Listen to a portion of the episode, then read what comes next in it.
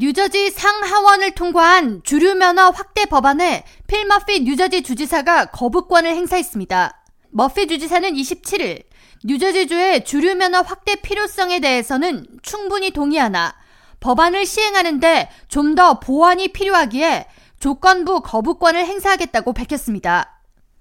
머피 주지사는 2013-2014 회계연도 예산안을 준비하던 올해 초부터 주내 주류 면허 발급 제한 정책을 변경해 더 많은 식당에서 주류 면허를 저렴하고 쉽게 받도록 하겠다고 공표해 왔으며 이에 따라 현재 인구 3,000명당 한 개꼴로 발급되는 주류 판매 라이선스 업소를 크게 늘리겠다는 정책을 추진했습니다.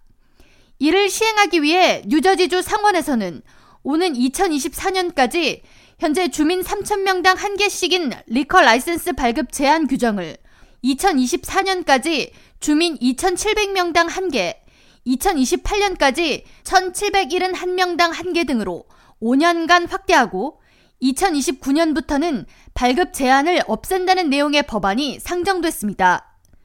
그러나 법안을 두고 이미 많은 비용을 투자해 리커 라이센스를 발급받은 업소 및 주민들에게 불공정한 처사라는 불만의 목소리가 높아졌습니다.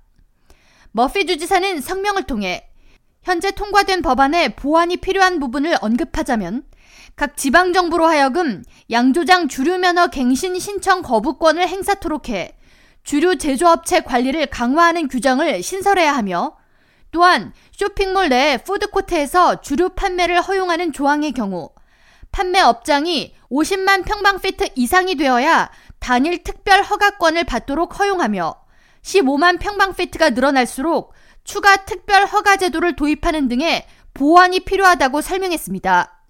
이어 이와 같은 세부 규정이 마련될 경우 법안에 서명하겠다고 덧붙였습니다. 뉴저지주에서는 현재 각 타운별 인구를 기준으로 주류 라이선스를 발급하고 있으며 지난 1940년대에 주민 1000명당 한 개꼴로 허용하던 주류 면허 규제를 1960년대에 3,000명당 한 개로 확대한 이후 현재까지 동일한 정책을 유지하고 있습니다. 그러나 인구는 증가하고 있지만 주류 판매 라이선스 발급은 제한적이다 보니 주류 판매권을 얻기 위한 로비와 경쟁이 치열해져 지역에 따라 주류 면허 발급에 수백만 달러가 넘게 드는 지역도 존재하는 실정입니다. 뉴저지주 주류 판매 확대에 찬성하는 주민들은 주류 라이선스 발급이 까다롭기 때문에 요식업 창업이 어려운 점과 함께 규제가 완화될 경우 레스토랑 창업 증가로 지역 경제가 활성화되고 소비자들은 외식 선택의 폭이 다양해진다는 이유 등을 들며 지지 의사를 나타내고 있습니다.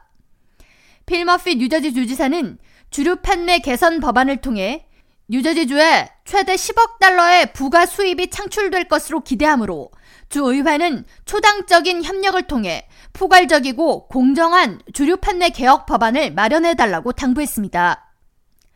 K라디오 전영숙입니다.